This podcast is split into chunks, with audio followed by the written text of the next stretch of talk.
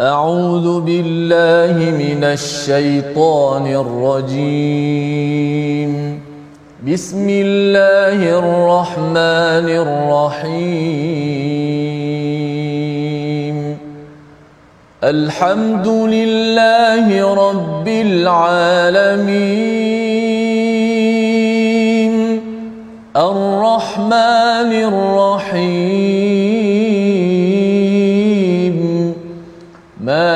مالك يوم الدين. إياك نعبد وإياك نستعين. اهدنا الصراط المستقيم. صراط الذين أنعمت عليهم غير المغضوب عليهم ولا الضالين.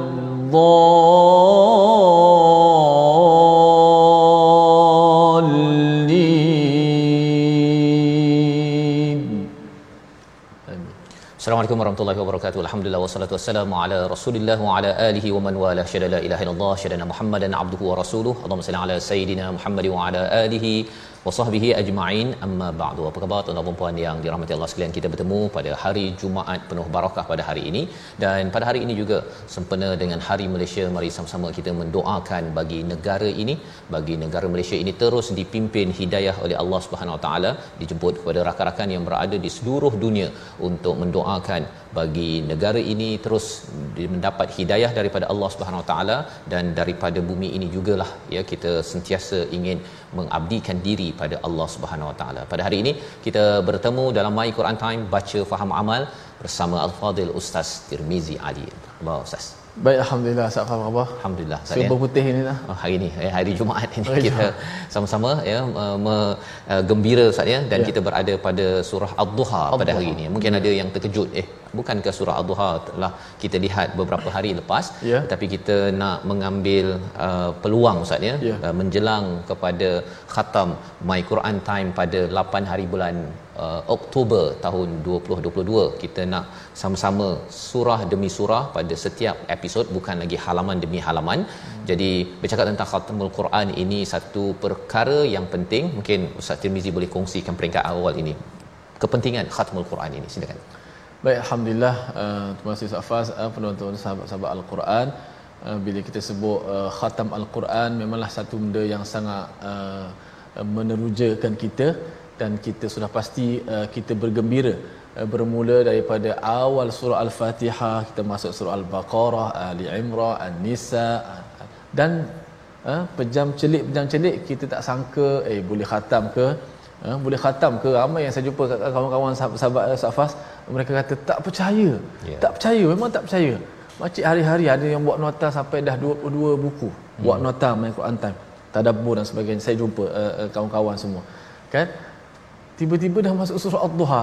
Tiba-tiba masuk surah 30 Allah benar-benar berlaku. Oh, betul lah kata uh, apa nama ni Datuk Samuddin memang pertolongan Allah uh, Subhanahu wa taala. Maka hari ini kita dah mula surah Ad-Duha. Sangat penting untuk kita meneliti uh, isi kandungan ayat demi ayat menuju kepada uh, surah yang terakhir 114 surah ini InsyaAllah ya. Jadi itu sebagai satu uh, kita meraihkan kegembiraan Ya. yeah. Ustaz ya sebagaimana para sahabat bersama dengan Nabi Muhammad sallallahu alaihi wasallam menghargai khatamul Quran ini sebagai satu satu sambutan Ustaz ya satu sambutan kerana apa? Kerana kita menyambut kebaikan kerana kita diberi peluang hidayah oleh Allah Subhanahu wa taala. Mari sama-sama kita mulakan majlis kita pada hari ini dengan doa kita subhanakala ilmalana illa ma 'allamtana innaka antal alimul hakim Rabbi zidni ilma. Kita saksikan apakah sinopsis ringkasan bagi surah Ad-Duha sekali lagi untuk kita sama-sama maklumi dengan lebih tuntas. Pada ayat yang pertama hingga ayat yang ketiga, Allah bersumpah ke atas waktu duha dan waktu malam serta sebab turunnya surah Ad-Duha yang kita akan lihat sebentar lagi insya-Allah. Pada ayat 4 hingga 5 kehidupan akhirat lebih baik daripada kehidupan dunia satu realiti yang Allah ingatkan kepada kita semua diteruskan pada ayat 6 hingga hujung surah Al-Duha berbagai nikmat yang Allah berikan dan cara menghargainya. Mari sama-sama kita baca surah Al-Duha pada peringkat awal ini. Sudah tentunya format kita pada kali ini Ustaz ya. Kita baca sampai habis yeah. dan kita akan ulang banyak kali. Kita ulang banyak kali agar kita dapat uh, menghargainya dan bagi yang sedang menghafaz hmm. surah ini uh, kita doakan agar ulangan-ulangan ini dengan tajwid yang lebih pada episod bermula daripada hari ini memberikan uh, penerangan kepada kita betapa pentingnya kita menghargai setiap bait ataupun perkataan di dalam al-Quran. Kita baca surah Al-Duha dipimpin Al-Fadil Ustaz Tirmizi Ali. Sila Ustaz. Baik, Alhamdulillah. Terima kasih Ustaz Fas. Uh, penonton-penonton sahabat-sahabat Al-Quran. InsyaAllah kita akan mula daripada surah Al-Duha.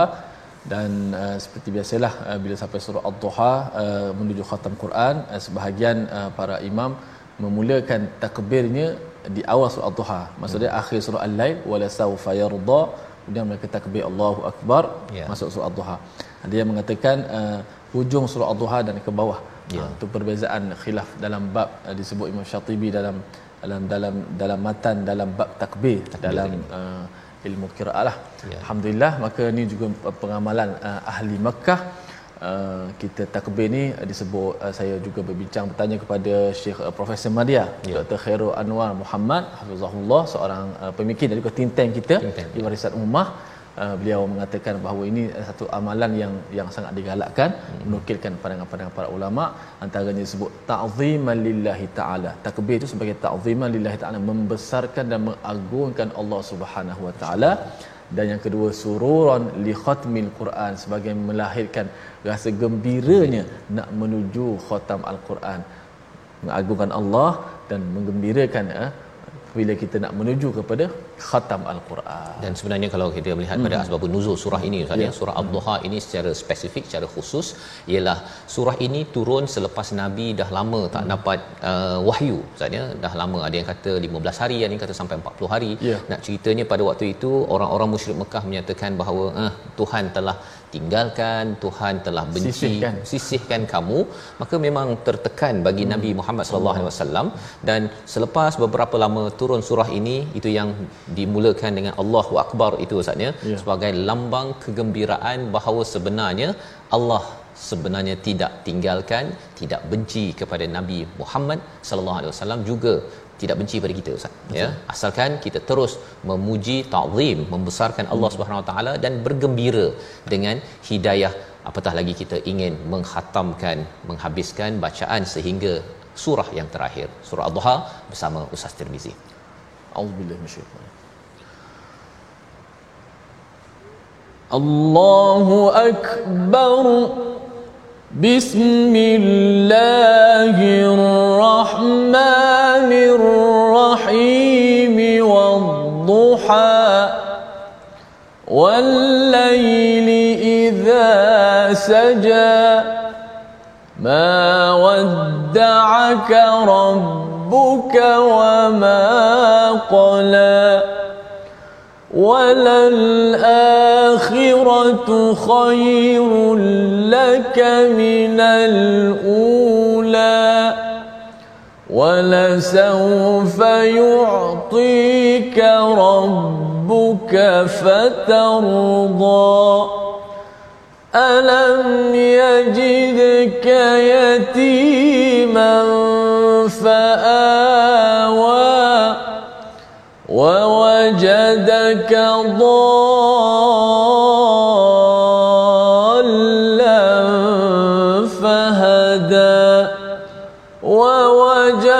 ووجدك عائلا فأغنى. فأما اليتيم فلا تقهر. وأما السائل فلا تنهر. وأما بنعمة ربك فحدث صدق الله العظيم Surah Allah Nazim gitulah bacaan surah Al-Duha ayat 1 hingga ayat yang ke-11 sebentar tadi apabila Allah bersumpah wadduha demi waktu pagi walaili idza saja ya demi cahaya pada waktu duha dan demi malam yang yang hening yang sunyi dua perkara ini dua perkara ini adalah sumpah daripada Allah Subhanahu Wa Taala untuk mengingatkan kepada Nabi Muhammad sallallahu alaihi wasallam mengingatkan kepada kita kalau kita berada dalam keadaan stres ya kita tertekan dalam kehidupan kita.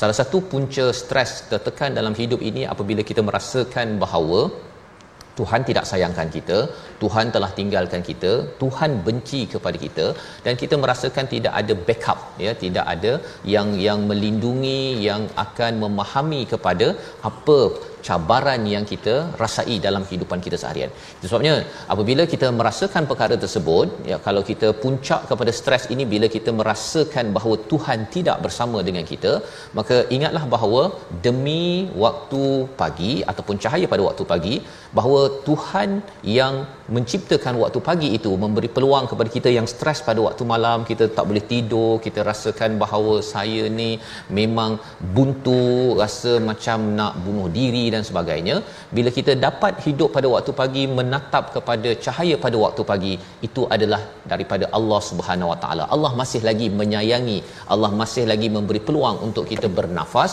melihat secara fizikal cahaya pada waktu pagi. Dan lebih daripada itu cahaya waktu pagi inilah yang perlu kita cari. Kita kena keluar daripada kepompong tempat kita mungkin kita ber berselimut ataupun mungkin kita nak mengelak daripada jumpa orang lain tetapi carilah cahaya kerana di sebalik cahaya waktu pagi itu dia diciptakan oleh Allah dan itulah yang disampaikan pada ayat yang ketiga mawadda'aka rabbuka wa ma qala topik besar jawabul qasam daripada surah ad-duha ini ialah Allah tidak pernah tinggalkan kamu dalam ayat ini ustaz ya. Hmm. Allah tak pernah tinggalkan kepada Nabi Muhammad, Allah tidak benci kepada Nabi Muhammad. Dua perkara ini, satu ditinggalkan, satu benci. Kadang-kadang orang tak ditinggalkan ustaz. Dalam hmm. satu rumah, dalam satu pejabat, dia tak ditinggalkan, masih bekerja tapi dibenci terseksa. Ataupun ada orang yang uh, tidak dibenci ya tetapi dia ditinggalkan ya dia ditinggalkan dalam rumahnya di tempat kerja. Itu juga menunjukkan bahawa satu satu tekanan.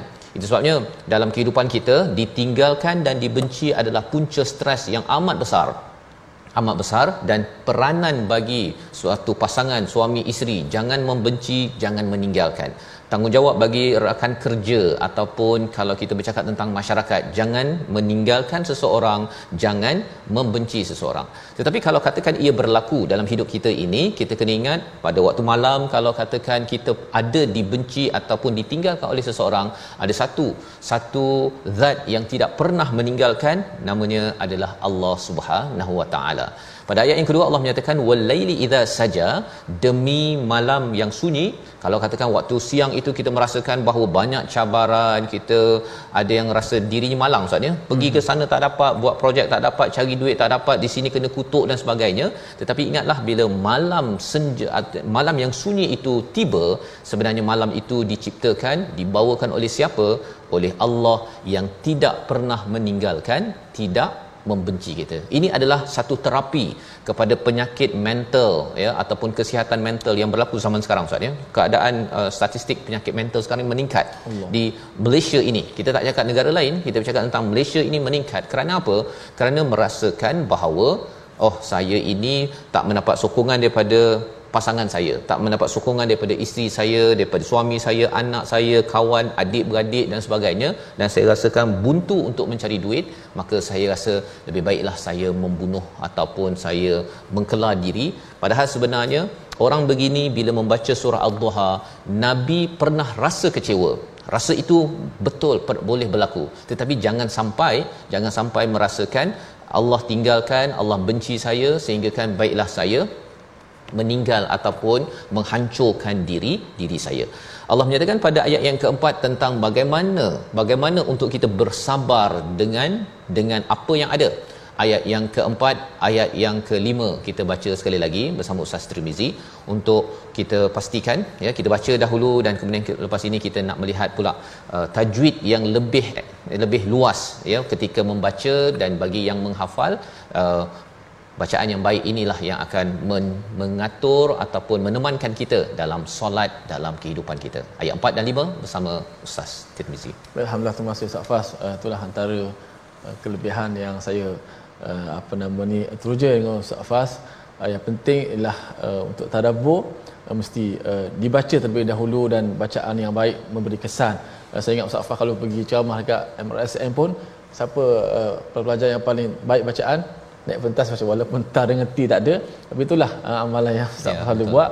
Uh, saya pun fikir-fikir sampai sekarang di hujung-hujung ni saya nampak sedikit demi sedikit bahawa ayat ini perlu ditilawahkan dibaca tidak boleh baca dengan macam kita baca buku laju bunyi tak bunyi je. Kerana sebenarnya memberi kesan. Kita Siap. nampak semua tu Ustaz Faz kita nak ya. baca daripada ayat 4 dan 5 uh, saya saya borong teruslah. 1 sampai 5 Ustaz Faz eh oh, okey. Okay. sila. Auzubillahi minasyaitanir rajim bismillahirrahmanirrahim والضحى والليل إذا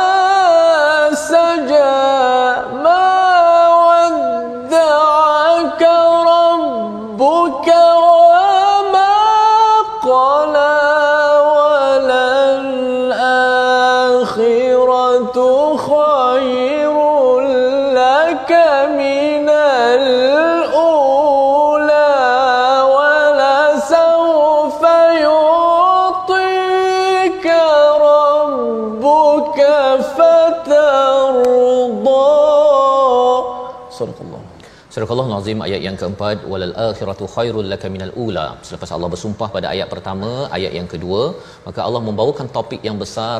Allah tidak pernah me- meninggalkan dan Allah tidak pernah mem- membenci.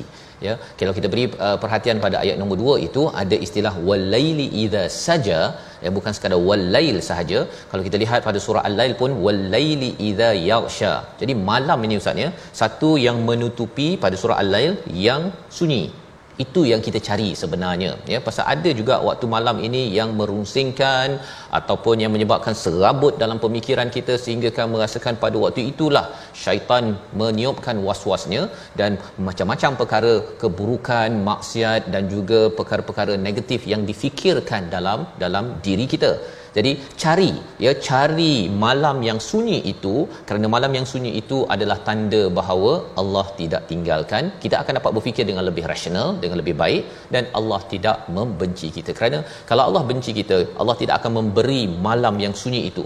Malam itu akan dipenuhi dengan pelbagai keserabutan di tang, apa di, di diserang dengan pelbagai azab sengsara tetapi kalau dapat walaupun satu saat kesunyian pada waktu malam itu adalah anugerah yang besar daripada Allah. Jadi pada ayat yang keempat Allah menyatakan walal akhiratu khairul laka minal ula. Akhirat itu lebih baik daripada dunia. Ini adalah satu cara berfikir bagaimana kita ingin menghargai Allah Subhanahu Taala. Kita selalu melihat kepada akhirat kerana beriman pada Allah dan hari akhirat ini selalu berpasangan selalu berpasangan. Mengapa? Kerana kalau kita beriman pada Allah mesti ditunjukkan kepada membuat persediaan menuju pada hari akhirat. Kerana al-ula di dunia ini adalah tempat yang kita tak dapat melihat segala-galanya uh, kenikmatan yang paling puncak daripada Allah Subhanahu Wa Taala. Di sini kita ada makan sedap ustaz ya. Oh. Makan sedap tapi ada pula sakit perut. Ha kan. Ataupun kita rasa kita seronok sangat dengan Quran lepas tu kita kena pergi bekerja. Seronok dapat bercuti tapi lepas tu dah habis 3 hari balik patah balik kita kena masuk office. Jadi hidup al-ula di tempat yang pertama ini di dunia ini adalah satu perkara yang ada bercampur-campur tetapi Allah menyatakan akhirat lebih baik daripada al-ula iaitu dunia ini. Dan cara berfikir itu membawa kepada kaedah yang akhir lebih baik daripada awal. Tunggu 2 tahun lebih ustaz. Bila awal-awal dulu rasa ya Allah surah Baqarah pun tak habis-habis. Bila nak habis? bila nak habis saya pun tertanya-tanya macam mana ni? Boleh ke habis ini kan? Pasal rasa terlampau tinggi tapi rupa-rupanya bila kita ada cara berfikir tunggu kejap ya. Yang akhir itu insya-Allah lebih baik daripada yang awal.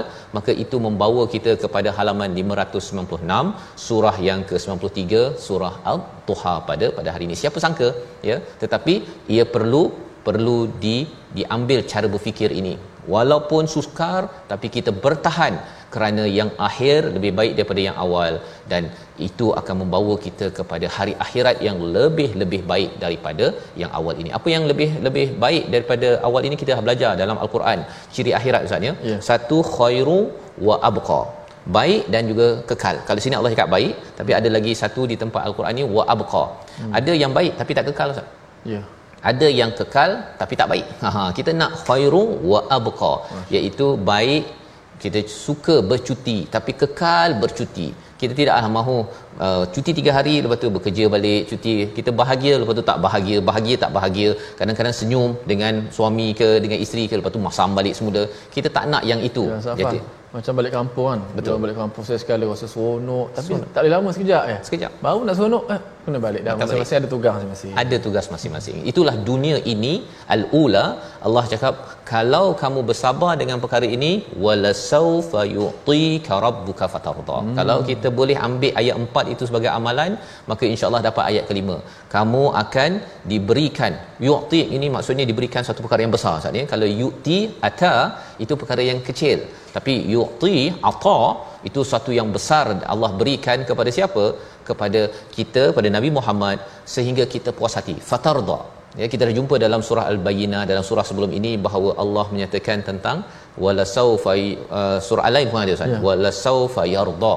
Ya kamu akan mereka akan puas hati redha sepuas-puasnya berbanding kadang dia balik kampung tadi hmm. dia oh dah tak puas hati kadang-kadang cuba cari jalan hmm. untuk panjangkan lagi tapi anak-anak kita pun, ada anak-anak pun masam masam muka ya membawa pada perkataan pilihan kita pada hari ini kita saksikan iaitu qahara kasar keras paksa 10 kali disebut di dalam al-Quran dan ini adalah sifat yang dicela yang perlu kita jauhkan agar kita tidak tergolong daripada mereka yang mudah stres dalam hidup ataupun cepat tertekan dengan cabaran kehidupan. Kita berehat sebentar. Kita banyakkan berselawat pada hari Jumaat ini. Doakan bumi Malaysia sempena hari Malaysia ini dirahmati dengan hidayah daripada Allah. My Quran Time. Baca faham amal insyaAllah.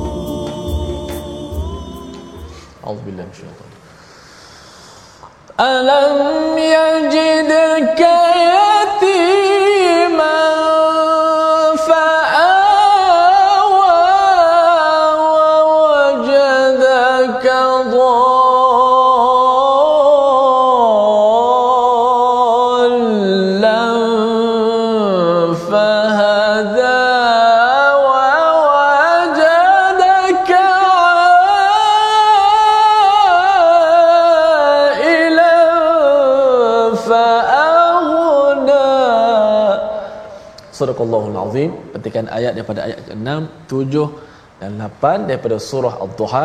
Insya-Allah Ustaz akan tadabbur sebentar nanti. Uh, terima kasih kepada semua sahabat-sahabat Mereka Quran Time terus setia dalam Mereka Quran Time. Uh, saya pasti uh, walaupun uh, di hujung-hujung ni perasaan berbau sebenarnya ada yang rasa gembira, sedih, tak tahu yang mana satu.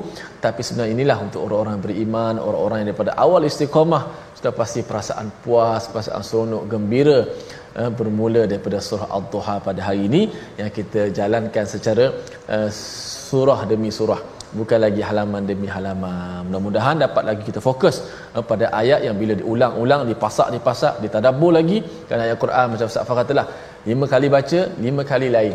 Lima kali lima bertambah ilmu. Sekali baca bertambah ilmu. Bayangkan kalau kita baca banyak kali ayat yang dah hafal. Semoga beri kekuatan kepada kita untuk beramal insya-Allah. Baik, sikit tajwid.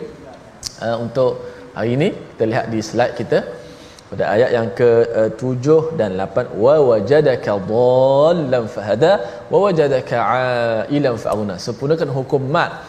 Ada hukum mat uh, yang kita boleh fokus sini mat yang lebih daripada dua lah. Yang dua-dua tu pada kalimah dhallan pada kalimah ayat ketujuh dan ayat ke-8 kalimah ailan dua-dua kalimah ini di atasnya di atas alif ada tanda mat ada tanda mat yang beralun tu yang daripada perkataan mat itu dibuang kepala mim dibuang ekor dal ha, itulah perkataan tu.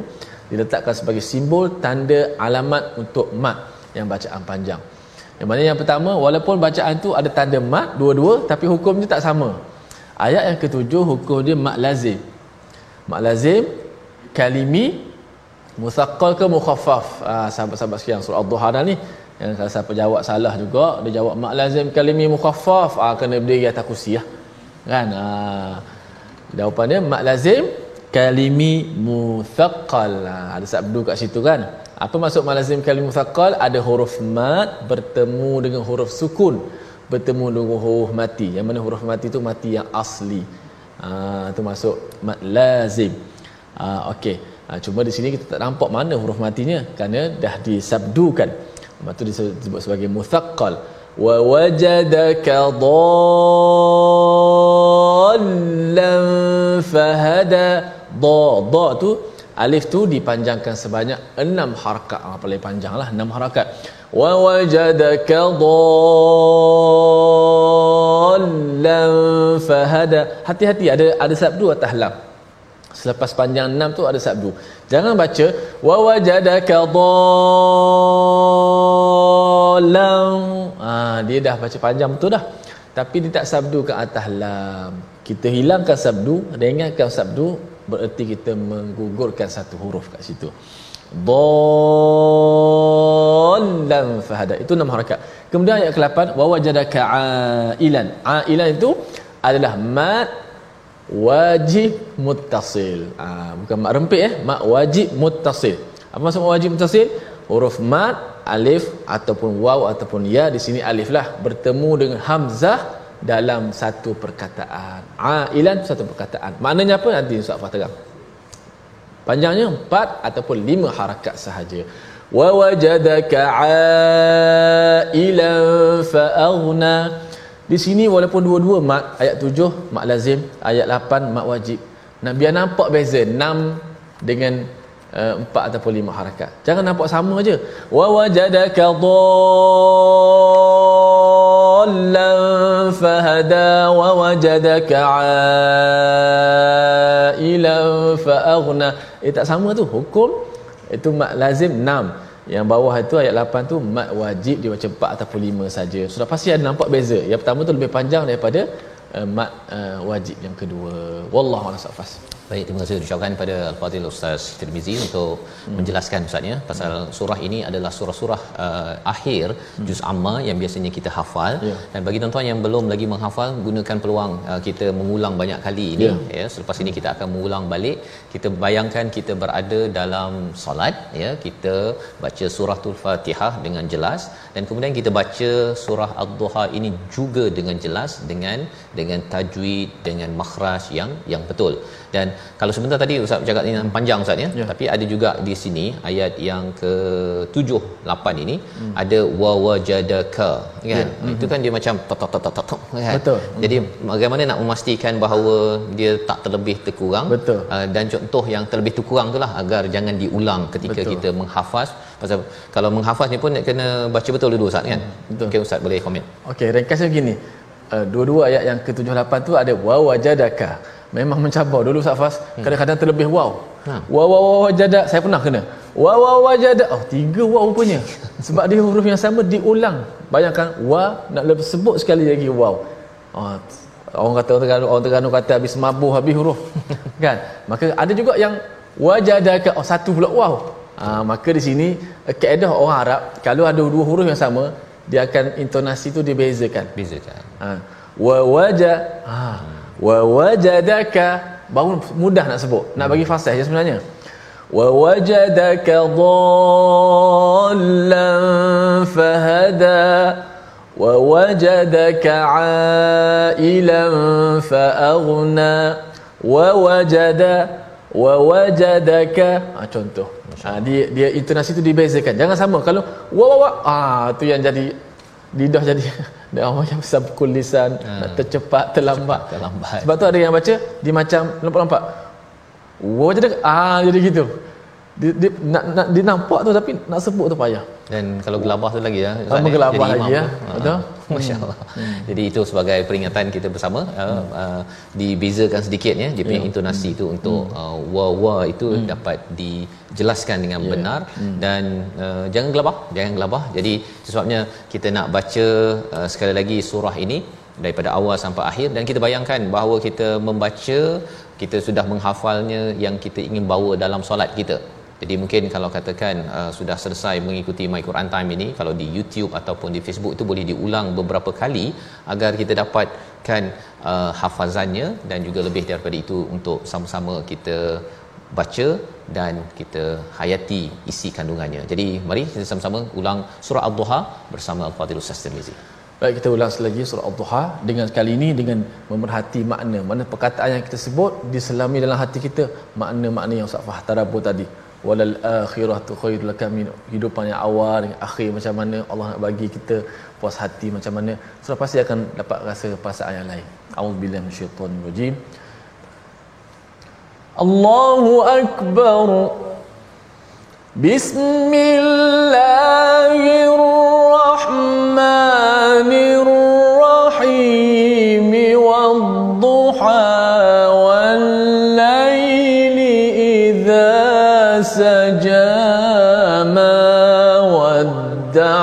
ودعك ربك وما قلى. وللآخرة خير لك من الأولى ولسوف يعطيك ربك فترضى. ألم يجدك يتيما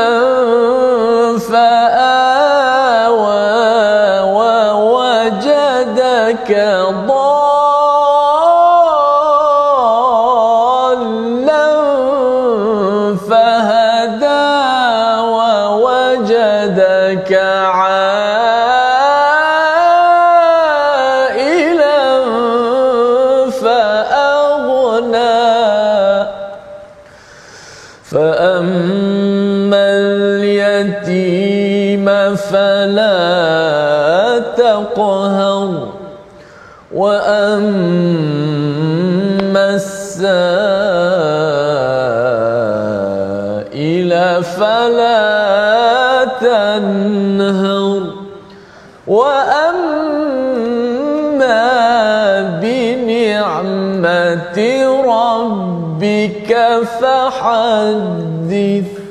Sadaqallah Surah Allah Azim gitulah bacaan daripada ayat yang pertama hingga ayat yang terakhir. Yang sudah pun kita tadabbur sebahagiannya pada ayat yang pertama hingga ayat yang kelima. Allah membawakan pada ayat nombor 1 nombor 2 Allah bersumpah. Kemudian Allah mengingatkan tidak Allah tinggal tidak Allah benci. Dan pada ayat yang keempat itu cara berfikir bagaimana untuk kita mendapat manfaat daripada kehidupan kita kita perlu tangguhkan tangguhkan sesuatu kerana sesuatu yang ditangguhkan yang perlu kita sabarkan itu pastinya lebih baik. Wala saufa yu'tika rabbuka fatarda sehingga kan kita akan berpuas hati. Yang menyebabkan manusia di atas muka bumi ini cepat tak berpuas hati kerana ingin cepat nak sekarang berbanding dengan tunggu dahulu kemudian difikirkan ataupun dilaksanakan sesuatu yang yang sesuai. Maka Allah menyatakan perkara ini betapa topik pada ayat yang ketiga Allah tidak tinggalkan, tidak benci itu Allah bawakan bukan sekadar perkara yang akan datang. Bukan sekadar perkara yang akan datang manfaat daripada daripada bersabar tetapi Allah menunjukkan bukti pada masa yang lepas. Ha, ini cara berfikir yang dibawakan dalam surah Ad-Duha. Apa yang lepas? Allah bawakan tiga bukti. Alam yajidka yatiman fa'awa. Bukankah kamu ataupun dia mendapatimu itu sebagai anak yatim maka diberikan pelindungan. Ya Nabi Muhammad sallallahu alaihi wasallam kematian bapa ada ibunya. Ibunya meninggal kemudian dijaga oleh datuknya kemudian dijaga oleh pakciknya disusukan oleh Halimatus Sa'diyah. Semua perkara tersebut menunjukkan fa'awa awak ini maksudnya adalah dilindungi dengan baik sehingga tidak terkesan walaupun beliau adalah seorang anak anak yatim. Apa pelajaran untuk kita? Pelajarannya adalah dalam hidup kita ini ada masa kita ini mungkin berada pada status sosial, sokongan, emosi yang tidak stabil tetapi selepas itu Allah stabilkan. Allah bantu untuk menghadapi pelbagai cabaran kehidupan kita pada satu zaman dahulu. Itu yang pertama. Yang kedua pada ayat yang ketujuh wa wajadaka dhalan fahada iaitu dia Allah Subhanahu taala mendapatimu dalam keadaan bingung tidak mampu untuk menyelesaikan pelbagai isu kehidupan ya apa yang berlaku di Mekah itu. Tetapi selepas itu Allah memberikan hidayah. Ini yang pernah disentuh di dalam di dalam surah Al-Lail sebelum ini ataupun dalam surah uh, Al-A'la bila Allah menciptakan Allah sempurnakan qaddara fahada ada qadar. Allah tentukan segala ketentuan untuk pernafasan, rezeki, kehidupan kita dan Allah memberi hidayah. Allah tidak tinggalkan kita diciptakan begitu begitu saja. Maka ayat yang ke-7 ini sekali lagi Allah menyatakan kamu bingung, kamu ada masalah dahulu kemudian Allah berikan pencerahan. Allah beri penyelesaian dalam hidup kita kita ada banyak masalah sebelum ini ustaz ya. Kalau kita bercakap tentang baca Quran kalau kita bercakap dululah ustaz ya ketika awal uh, PKP tu ingatkan kita ni nak tadabbur satu al-Quran ni nampak macam mustahil. Tapi bila Allah beri hidayah ia memandu kepada kita sampai dah muka surat 596 itu bukti ya. Bila kita dah dapat pengalaman ini ini satu bukti selain daripada pelbagai isu dalam diri keluarga Allah beri solusi hidayah itu perkara yang perlu kita ingat. Itu tanda Allah tak pernah meninggalkan membenci kita pada satu masa dahulu. Kalau dulu Allah tak tinggalkan kita mengapa kita merasakan bahawa sekarang Allah tidak akan membantu kita? Itu bukti yang kedua. Bukti yang ketiga Allah menyatakan wa wajadaka ailan fa'aghna iaitu kamu itu orang miskin dia mendapatimu miskin lalu Allah mencukupkan menemukan nabi dengan Khadijah. Kemudian dapat berkelana bermusafir sehingga dapat berdagang kaya. Semua perkara itu ya selain daripada itu bukan sekadar miskin dari segi harta tetapi miskin dari segi jiwa dari segi ilmu. Tetapi Allah kayakan kayakan dengan al-Quran ini sendiri. Tiga bukti ya tiga bukti pada masa lepas yang menjadikan mungkin ada yang tertanya saya nak buat apa selepas ini? Ya kalau saya nak mendapatkan akhirat yang terbaik tersebut. Sebabnya dah lihat yang sebelum ini dah lihat yang jauh ke sana maka Allah bawakan pada ayat yang ke-9 10 11 itu apa saya perlu buat agar jangan sampai jangan sampai saya me- mensia-siakan segala perhatian kasih sayang yang Allah berikan kepada kepada saya. Dan inilah perjuangan Nabi ayat 9 10 11 kita baca bersama Ustaz Tirmizi Ali. Silakan Ustaz. Baik, alhamdulillah terima kasih Ustaz Fas. Kita nak baca sekali lagi ayat apa nama 8 ayat 9 10 11. 9 10 dan 11 uh, penghujung uh, surah Ad-Duha ini. Uh, Maka Ustaz Fas katalah kita dalam kehidupan dunia pun Uh, bukan nabi saja kita pun terasa macam tu kadang-kadang bila kita solat rasa macam bila iman tu lemah mm-hmm. solat rasa macam kosong tak khusyuk mm-hmm. doa rasa macam tak makbul je betul uh, lepas tu saya teringat ada ahli ilmu kata kamu baca bacalah al-Quran seolah-olah wahyu diturunkan kepada kamu betul okey mungkin kita kata wah oh, bila baca Quran memang nampak betul-betul nampak betul kan Ustaz, ya. memberi kekuatan kepada kita dia pasal waktu kita tak membaca al-Quran itu hmm. iman lemah itu pemikiran kita tu menerawang kan kita tak fikir benda yang betul hmm. jadi bila kita dengar Quran pun hati kita dah di dia macam ada satu tempat tu dia tak pop balik semula kalau tidak ha. dia macam terkeluar daripada tempat je kan ha. itu peranan al-Quran lah peranan al-Quran. ya yang kita dengar kita baca berulang kali kadang-kadang tak mampu baca pun masa dah lemah kan. Mm-hmm. kita carilah YouTube ke ya kalau pergi ke masjid tu kadang-kadang lagi masjid pun lemah tu dengar dulu Quran ya. Ha, lepas tu dapat kekuatan sikit tu pergilah masjid. Jangan terus tak pergi masjid pula lepas tu ya. Baik kita dengar ayat 9 10 11 Allah Bismillahirrahmanirrahim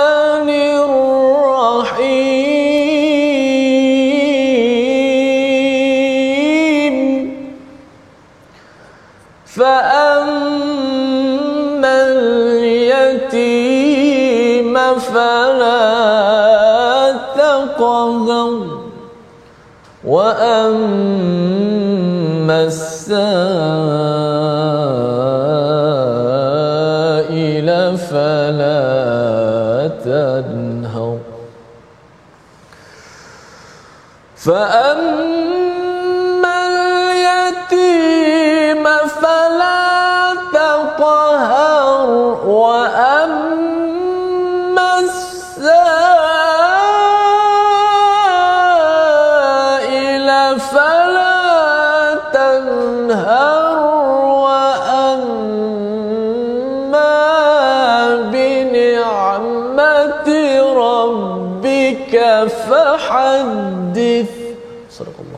Surah Allah Nazim gitulah ayat 9 10 11 untuk menjelaskan kepada kita apa yang perlu kita buat ya. Selepas kita baca surah Ad-Duha ini memberi semangat balik kepada kita. Satu ialah fa ammal yatima fala taqhar. Anak yatim jangan diherdik ataupun kita kita berbuat sewenang-wenangnya kita rasakan bahawa oh dia tak ada bapa saya boleh pulas saya boleh manipulasi ambil hartanya ataupun saya boleh marah dia. Saya pulaukan dekat sekolah kerana tak ada ayah. Kalau saya marah dia pun di sekolah sebagai seorang cikgu ayahnya takkan datang mak dia datang saya boleh ketepikan sahaja. Maka itu adalah tanda bagi orang yang sebenarnya bukan Allah tinggalkan dia tetapi dia meninggalkan Allah. Kerana dihantar anak yatim ini dalam hidup kita adalah utusan daripada Allah yang dinyatakan pada ayat 9 jangan di diuruskan sewenang-wenangnya. Yang pertama. Yang kedua wa ammasa ila falatanhar orang yang minta tolong jangan di diherdik jangan diherdik jangan dihalau. Kerana apa? Kerana orang-orang ini kalaupun kita tidak mampu untuk membantunya jadi kita bermanis muka meminta maaf tak dapat membantu tetapi jangan diherdik kerana apa? Kerana orang itu bukanlah dihantar kat kita setiap masa Ustaz ya? Orang minta tolong kat kita bukan setiap hari dia akan minta tolong kat kita. Mungkin dia Allah hantar kepada orang lain dan kita tidak lagi menjadi menjadi tempat untuk diminta pertolongan jadi ini perkara yang kedua siapa saja? Anak kita minta tolong buat kerja rumah isteri kita suami kita kawan kita minta tolong di tempat kerja tolong ajar saya tolong itu ini. Dan mungkin hari ini sahaja mereka minta tolong satu hari nanti mereka tidak lagi perlukan pertolongan malah dia akan menolong orang lain kerana kita pernah menolongnya. Maka itu adalah itu adalah tugas kita yang kedua. Dan perkara yang ketiga wa amma bi ni'mati rabbika fahaddith iaitu atas nikmat Tuhanmu nampakkanlah kabarkanlah. Jangan simpan-simpan jangan cakap perkara negatif saja. Awak ni tak berusaha awak ni teruk awak ni tak buat kerja awak awak awak yang negatif. Tetapi cakap perkara yang nikmah perkara yang baik-baik ketika kita bercakap dengan rakan kita dengan dengan suami kita dengan anak kita. Kerana itu akan menyebabkan kita tidak stres kita tidak stres sebelum orang lain stres mungkin orang itu dia apa kisah engkau nak cakap negatif positif. Tetapi kita sendiri kita sendiri yang sebenarnya akan makin lagi mendekatkan diri kepada Allah tidak akan meninggalkan Allah dan membenci Allah. Kerana orang yang membenci Allah ni suka cakap perkara yang meripik-ripik Ustaz. Dia akan cakap bahawa um, apa mengapa Tuhan bagi covid? Mengapa Tuhan menyusahkan saya? Lepas tu dia katalah pada orang lain engkau menyusahkan aku engkau menyusahkan aku. Padahal sebenarnya yang menyusahkan yang meninggalkan Allah adalah diri orang yang tidak beramal dengan ayat yang ke ke-11 dan apa yang kita belajar daripada ayat 9 10 11 ini sebenarnya action. Ha amal. Kita tak boleh duduk senyap duduk begitu Ustaz ya? Dia stres tak ada duit dia tak dapat apa dia rasa dia duduk dia senyap ya, menanti ada satu mukjizat datang. Padahal mukjizat itu sudah ada. Surah ad-duha yang kita nak baca sekali lagi. Tetapi kali ini dengan kiraat yang sedikit berbeza bersama al-fadil ustaz Tirmizi. Silakan ustaz katanya ada banyak kiraat tolong kongsi satu lah Masya Allah uh, banyak ada kiraat. Uh, cuma yang saya uh, sempat uh, bertalaki antara beberapa kiraat uh, bolehlah kita buat perbezaan. Tadi hmm. kita dah baca kiraat Hafs. Ya. saya baca yang kedua kiraat um, Warash hmm. kemudian saya baca ayat 1 hingga 5 sajalah mula-mula saya akan baca kiraat Warash ya. yang kedua kiraat Khalaf Khalaf okey auzubillahi minasyaitanir bismillahirrahmanirrahim والضحى والليل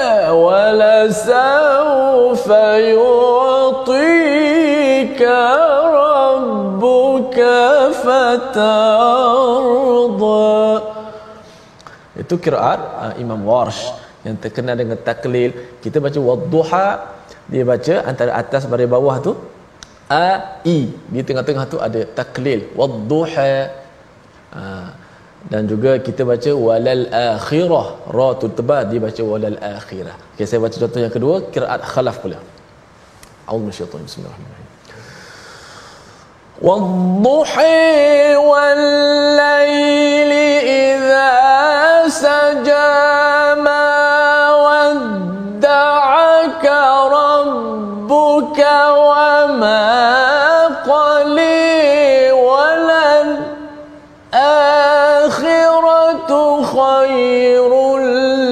إنك من الأولي ولسوف يعطيك ربك فترضي صدق الله العظيم صدق الله العظيم membawa kepada resolusi kita pada hari ini. Kita sama-sama kita saksikan daripada surah Al-Tuhar. Yang pertama sabar dengan ujian dan cabaran dalam medan dakwah dalam medan kehidupan kita. Yang kedua berikan layanan yang baik dan bersikap lembah lembut kepada anak yatim. Jangan di uruskan sewenang-wenangnya. Dan yang ketiga tidak bersikap sombong dan berlaku kasar terhadap golongan yang meminta golongan yang lemah. Sama-sama kita berdoa. Bismillahirrahmanirrahim. Alhamdulillah wassalatu wassalamu ala Rasulillah. Ya Allah, ya Tuhan kami, ampunkanlah dosa-dosa kami, Ya Allah. Bila kekuatan kepada kami, Ya Allah. Ya Allah, murahkanlah akan ruaskanlah akan rezeki kami, Ya Allah. Berkatilah apa sahaja yang kau berikan kepada kami, Ya Allah. Berkatilah akan waktu kami. Berkatilah akan keadaan kami, Ya Allah. Berkatilah rumah-rumah kami, Ya Allah. Janganlah kau putuskan hubungan kami dengan Al-Quran, Ya Allah. Ya Allah, Ya Tuhan kami, janganlah kau putuskan hubungan kami dengan Al-Quran, Ya Allah. Sungguh kami sangat menikmati hidayah petunjukmu ini, Ya Allah. Kekalkanlah nikmat ini kepada kami, Ya Allah. Allahumma khtim lana bil Quran. Ya Allah, akhirilah kehidupan kami dengan kami sentiasa menelaah, mengulang kaji, mengamalkan isi kandungan Al-Quran Karim. Allahumma khtim lana bi husnil khatimah. Wa sallallahu ala Muhammad wa ala alihi wasallam. Walhamdulillah.